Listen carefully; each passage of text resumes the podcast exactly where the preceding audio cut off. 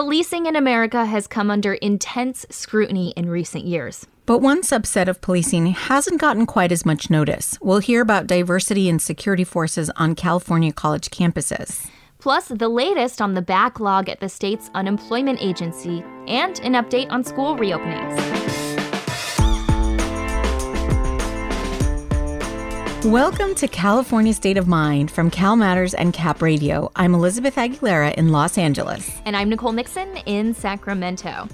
Elizabeth, it has been quite a week in news. We have more announcements on vaccine eligibility, we have a new attorney general, and there are some national tragedies that have been reverberating here in California. So much going on, Nicole. But let's talk first about what everyone has been waiting for a date when every adult in California can get a vaccination. Governor Newsom announced that it's April 15th. So now you can look forward to that date instead of April 15 being like tax day. but on April 1st, people 50 plus will be eligible. So they might want to try to get in there before uh, everyone else can and try to get an appointment. I imagine that the appointment systems in the middle of April are going to be slammed. Also, the governor finally named a new attorney general, Alameda Assemblyman Rob Bonta. I watched that announcement too, Nicole, and it was interesting because the lead up to that was the governor telling several other people who had been thought to be candidates, like, no, not you, no, not you, which was very um, bachelorette ish, yeah. uh, like the show.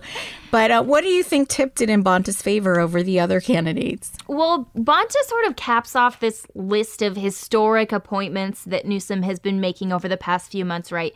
Bonta will be the first Filipino attorney general if he's confirmed by the legislature. We also now have the first Latino U.S. Senator from California, the first black woman running the Secretary of State's office. The other thing, though, is that Bonta aligns pretty closely with Newsom on issues like uh, criminal justice reform, policing reforms. These will both be really big topics in the legislature this year. Although Bonta won't be there anymore to pass some of those bills, but as Attorney General, he can implement some of them.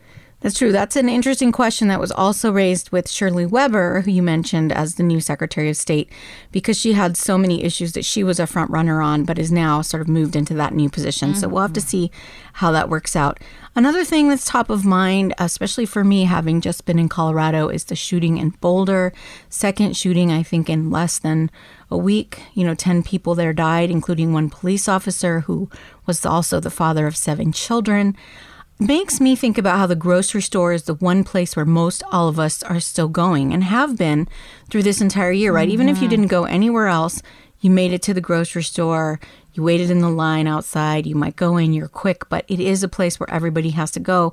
So I think about these people going about their Monday morning errands and then running into a gunman. Right. So tragic. And once again, these shootings just reignited this debate about gun control in states across the country.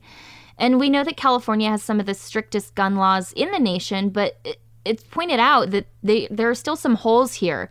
Um, one thing in particular, just before he was sworn into the Biden administration, former Attorney General Xavier Becerra sort of quietly admitted in court documents that this state website where Californians are supposed to go to register their firearms it's so badly designed that thousands of people have been unable to use it. So, once again, mass shooting, once again, talk about uh, gun control, gun laws, and all these holes that people want to patch up.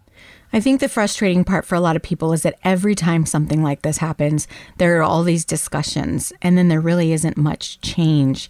Absolutely. You know, and people always go back to Sandy Hook. Like, if you can watch this happen to a bunch of little children and nothing happened, mm-hmm. then what is going to change when it's adults in a grocery store or, mm-hmm. you know, the spas in Atlanta. Meanwhile, Nicole, in Minnesota, a jury has been impaneled in the murder trial of former policeman Derek Chauvin. He's the Minneapolis police officer accused of murdering George Floyd after kneeling on Floyd's neck for 8 minutes and 46 seconds. You remember Floyd's death sparked protests against police brutality nationwide. Those protests extended to colleges and universities where students called on administrators to disband campus police departments or end relationships with local police. And that happened here in California, too. Exactly. Well, we are going to hear now from two college journalists who have looked into diversity within those campus police forces here in California. Omar Rashad and Catherine Swartz are fellows with the Cal Matters College Journalism Network. Their recent story was produced in partnership with Open Campus Media. Welcome to you both. Thank you for having us. Thank you for having us. Well, what sparked your interest in reporting this story about diversity in campus police? I think we're all aware that there's significant debate right now across the country, you know, about whether outside law enforcement should be on campus at all. So, why this specific story for you? I see it as kind of an intersection that's often overlooked. So there's justice reporters, uh, police reporters who work usually in larger cities and report on those police departments. And then you'll have higher education reporters that are focused on universities. But those policing stories at universities can oftentimes get lost in the shuffle.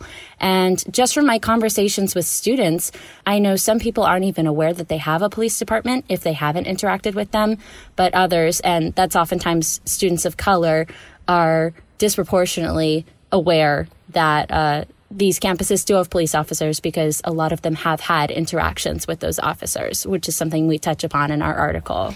Well, let's start with this broad picture of what you found about the police departments on California's college campuses. How diverse are these police forces overall? So, we filed a public records request with California's Commission on Peace Officer Standards and Training, um, otherwise known as POST, and we found there are right around 800 police officers spread out across California's public universities, you know, the 23 CSUs and the 10 UC campuses. Um, and just about half of all those police officers are white. When you compare that breakdown with the student populations at those campuses, which is just under a quarter white, you know, there's obviously a mismatch there. And when you get more granular and you look at specific campuses, that's where you're able to really see some pretty stark disparities, including at CSU Monterey Bay, for example, whose students are just about a quarter white, but its police officers are 80% white. At the same time, there are some other campuses that seem to ha- really have, you know, a police department that, you know, does reflect its student body. Take CSU East Bay, for example. You know, 15% of its students are white, and 16% of its police officers are white. But once again, when you sort of zoom out and look at the state of California's 33 public universities, 19 of them have police departments where 50% or more um, of the sworn police officers there are white. Well, you asked several students on various campuses around the state for their thoughts on campus police diversity. What did they tell you about the value of that diversity and why it's important to them? Catherine? So we heard mixed things from students actually. Some of the students that we talked to, for example, I spoke with a student from CSU East Bay, which is one of the most uh, diverse police departments in the state. And he said that the, divi- the diversity in a police department, that it's a step in the right direction, but that it shouldn't be the end all be all for fixing police departments because he said that we really need to center the experiences of students of color and work uh, to eliminate use of force on those campuses. So I know with the students of color that I talked to, some of them, they felt it was good that police departments reflected the diversity that they felt in their student body, and that made interactions more comfortable. But then, as one student told me, it's hard to improve a system that's designed to oppress. So we are seeing mixed opinions from students on this issue. I definitely talked with students who are more on the side of the fence that really felt like, regardless of the racial background of police officers, they're part of this larger system that inherently targets students of color, specifically black people. And that was a really interesting perspective, and I think that's um, a perspective that is definitely driving this larger conversation about policing on university campuses. You know, in what ways does policing target students of color? Does race even matter in the first place? Um, that that was something you know students um, sort of even questioned um, as as a concept. It's interesting to talk about this in the context of this, you know, larger debate about uh, police forces in general. What did the police forces that you that you were looking at for this story have to say about that? Uh, well, with the police officers that I spoke to, uh, one thing that they definitely focused on was that when a police department is diverse, such as CSU East Bay, which was one campus I talked to, that it's important because they're reflecting their student population in a specific way that another police department can't. So, besides racial demographics, one thing that uh, CSU East Bay in particular really touched on is finding police department uh, or finding police officers that would fit into the student community, not just in terms of racial demographics, but in terms of the campus culture as a whole. So, something that they do to really change the hiring practice is they have a four person panel and only one of the people on those hiring panels is a police officer. The other people are uh, faculty and staff members, just so that the whole campus is really aware of who they're hiring and they can find someone that fits into that CSU East Bay community. What are some specific schools where the campus police does not reflect the student population? You know, CSU Monterey Bay is um, a campus with a student population that's just about 25% um, white um, yet its police officers are about 80% white. Another campus that was at the top of the list when we looked through the data was um, CSU Channel Islands, where just about, again, 25% of the students are white, but about 76% of officers are white. When I talked to officers at some of the more diverse police departments, something that they touched upon that led to that diversity was that the local community around them was diverse, so they had more people to pull from just in terms of the hiring pool. But when you're looking at some of these top universities that have the largest disparities between white officers and white students, you see that some of those campuses are in very diverse areas. Thinking of CSU San Bernardino or UC Riverside, those are some that are near the top of our list of that disparity, but those are more racially diverse communities. Interesting. Well, Catherine, what did officials at Cal State and the UC system say in response to your findings? So, one of the things with the Cal State and UC systems when you're looking at policing that surprises people is that there's not a lot of institutional overhead when it comes to the way departments are run. So, there's not one CSU entity that's in charge of policing for all of the CSUs, and there's not one UC head for all of the UCs. And that can be a positive element because police departments can employ certain practices that work well for their campus and their community in terms of hiring. But on the other hand, it means that there's uh, significant differences from one campus to another when you're looking at hiring practices and when you're looking at what do they prioritize and do they prioritize uh, diversity within their police department. That answer may differ from one campus to another you told us what you heard from students. Does diversifying actually create better relationships with the communities that police serve? Like, are there studies that show this? So, we did speak to researchers and faculty at CSU and UC universities, and the studies that we are pulling from in this article show that non white officers are just as likely as white officers to shoot civilians of color, and that diversifying police agencies doesn't necessarily create better relationships within the community. But those studies, just to point out, those are coming from larger cities, and I think there is a lack of research overall on college police departments. That's something where there's a lot of room for growing. But I will say that from the police lieutenants and police officers that I spoke to, uh, they're more touching on that anecdotal side where they've seen an effect. So, just in the individual interactions with students or interactions they themselves have had with other officers, they're noting that the diversity makes a difference to them. So, on that individual level, people are expressing that there is a difference and there is a benefit. But when you're looking at larger studies, uh, the data shows that diversifying police agencies does not create better relationships necessarily. Well, best of luck to both of you through the rest of your um, education. Omar Rashad is a data and investigations reporter with the Mustang News at Cal Poly San Luis Obispo, and Catherine Swartz is a news editor with the Daily Nexus at UC Santa Barbara. Both are also fellows with the Cal Matters College Journalism Network. So great to have you both with us. Thanks for sharing your reporting. Thank you. Thank you. Coming up, would you believe that things could get worse at the state's unemployment agency? Believe it. Oh, I believe it. We will get an update on computer woes at the EDD, plus the latest on school openings. Stay tuned for more California State of Mind.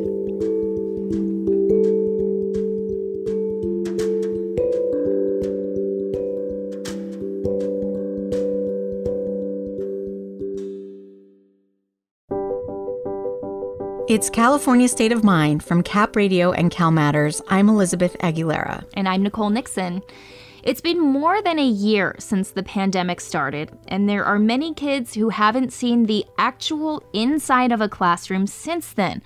But that is changing. It could happen faster now that the CDC has released new recommendations on desk spacing in classrooms. And just as schools are starting to figure it out, another deadline is looming for Californians who found themselves unemployed last year due to the COVID 19 shutdowns. Their 12 months is about to run out, and they'll have to file a new claim to continue getting benefits. Joining me to discuss these issues are Cal Matters reporters Ricardo Cano and Lauren Hepler. Ricardo, Lauren, thanks so much for coming back to California State of Mind. Yeah, it's great to be here. Thanks, Elizabeth. Happy to be here. Well, Ricardo, let's start with you. Some kids are heading back to school in person, right? Up and down the state now, but not everyone has a strategy in place yet. What's the latest on reopening plans for school districts? Has the state's incentive program been effective? Yeah, so we've seen a lot of movement over the last few weeks uh, with regards to schools reopening. Governor Gavin Newsom recently said that the state is projecting about 9,000 of the state's 11,000 public schools will be uh, partially open or open uh, for in person instruction. And so that really is a really kind of big turnaround uh, in terms of what we were looking at in January when most schools were completely closed. A lot of that has had to do with more with uh, the, you know, vaccination availability for teachers declining case rates. And so that really has shifted the wind, so to speak. With regards to the legislative deal that the governor signed uh, earlier this month, even though it feels longer than that, I'm not sure that that ever really had the impact compared with the other two factors that I mentioned. April 1st is the initial deadline for schools to be open for hybrid or in person. In some school districts, that was an incentive, but um, again, it, it was kind of peanuts compared to the fact that case rates have dramatically declined over the last wow. six weeks. Well, so Ricardo, I want to ask about this because I know this came across recently. The CDC announced new guidelines, right, saying desks only need to be three feet apart. A lot of people are talking about that. Does that actually change the equation for school districts making these decisions about getting kids back in the classroom? You know, that seems to be very significant. You know, when you think about uh, the discussions that schools are having locally about what the fall is going to look like and what schools are able to do now. The guidance has had a pretty significant trickle down effect so far. It allows schools to essentially operate full time, five days a week. Obviously, with uh, the face masking and, and the safety precautions that accompany all that. But schools aren't, if they if they move forward with this, aren't going to have to keep going with the hybrid scheduling where you're bringing in kids for a half day or you know a couple days uh, out of the week. And so now the the discussions that that guidance change has prompted is will we see more schools in the state begin offering full in-person instruction this spring are we going to see more schools open up for middle and high school students which um, still you know face kind of uh, steeper odds to be in the classroom so it kind of shifted that dynamic well ricardo let's talk about students with special needs and the challenges they and their parents are facing. You know, we worked on a story together this week about that. What stood out to you? What did you hear from folks?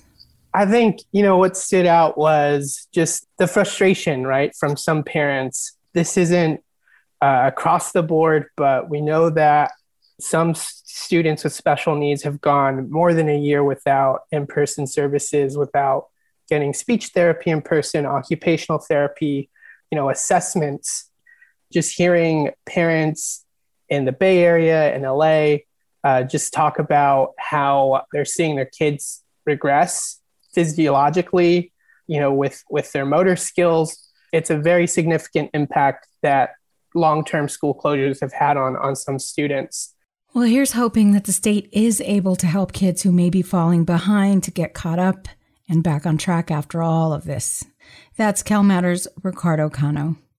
Let's bring Lauren Hepler into the conversation now. When we talk about people being left behind, there are millions of Californians still struggling to get their unemployment claims paid, and the State Department tasked with serving them continues to struggle.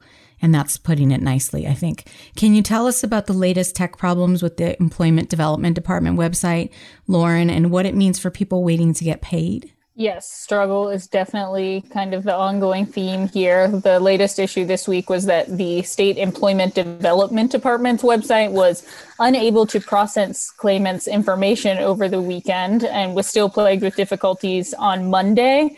Um, so, both the website and spokespeople have acknowledged that there were intermittent issues, kind of whatever that means. Um, they have still said that hundreds of thousands of people were able to get through and certify claims. But the bigger issue here is that this is one of many ongoing issues. I'm still hearing from people being asked over and over again to upload pictures of their driver's licenses or scans of their faces to verify that they aren't fraudsters. People are still missing hundreds or thousands of dollars after debit card payment disputes with um, the unemployment contractor, Bank of America. So at the end of the day, some people are just feeling defeated. It feels like one thing after another, and they're really wondering, like, is it even worth it to deal with all the bureaucracy at this point? I know. I feel like we could have you on every week to talk about what's happening for people on their unemployment. But the timing of these tech troubles seems particularly terrible. Like, what happens to the thousands of Californians who've been unemployed for 12 months? Because aren't they required to file claims again after that period of time? Right. So the issue now is that you've probably heard about the big stimulus bill that got passed in Washington a few weeks ago now, and that extends some important unemployment benefits. So people are going to be getting a supplemental $300 a week through September. If you're on the self employed program, the Pandemic Unemployment Assistance Program, um, or the Pandemic Emergency Unemployment Compensation Program, lots of acronyms here, um, those will also be extended for 29 weeks. So that's a long time, obviously obviously people are wanting to make sure they're signed up for those things. And EDD has said that claims should automatically roll over, but obviously people um, are watching accounts closely. Sometimes there might be questions or glitches. So the problem is really what happens when you need to get through to someone. EDD and its contractors like Bank of America keep saying that the they're hiring hundreds more people to staff the phone lines and stuff, but it just doesn't seem to be breaking through when it comes to day to day, since there are just so many millions of people trying to access these programs at the same time. Lauren, the problems with EDD are big and complex, and of course, they go back to before pandemic times. But is there any progress in actually fixing these issues? I mean, what comes next? Yeah, so to be honest, this is something we've been talking about a lot kind of behind the scenes because so far the state isn't really taking on the big structural issues here. Unemployment is funded by business taxes that haven't been updated in 39 years. So um, we're talking about really old systems here. But Governor Gavin Newsom has said he's not going to raise taxes this year, even though economists say this isn't a clear cut tax hike we're talking about. We're talking about adjusting the system so that lower wage workers workers are relied on less to fund the system. They want to basically have uh, white collar workers, their employers pay in a bit more to fund the system. Um, but that's not really what the main conversation is in Sacramento. If you look that the bills are being proposed, um, they deal with things like stronger fraud checks for making sure that jail and prison inmates are not getting benefits, something that should be pretty simple to do. Um, another thing that should be kind of a technicality, adding a direct deposit option like like dozens of other states already do. So those are significant things, but they really don't get at some of the underlying issues that we've seen really come to a head during the pandemic. Well, we'll have to see if those people are able to get through and if the department is able to fix some of those problems that they're having. That's Lauren Hepler and Ricardo Cano. Thank you for joining us today. Thank you. Thanks. So, Nicole, before we leave the topic of schooling, listeners might recall a few weeks ago we asked them to write to us with ways the state could make pandemic life easier. And one of the suggestions we heard was to allow workers to use paid time off to help kids with remote learning.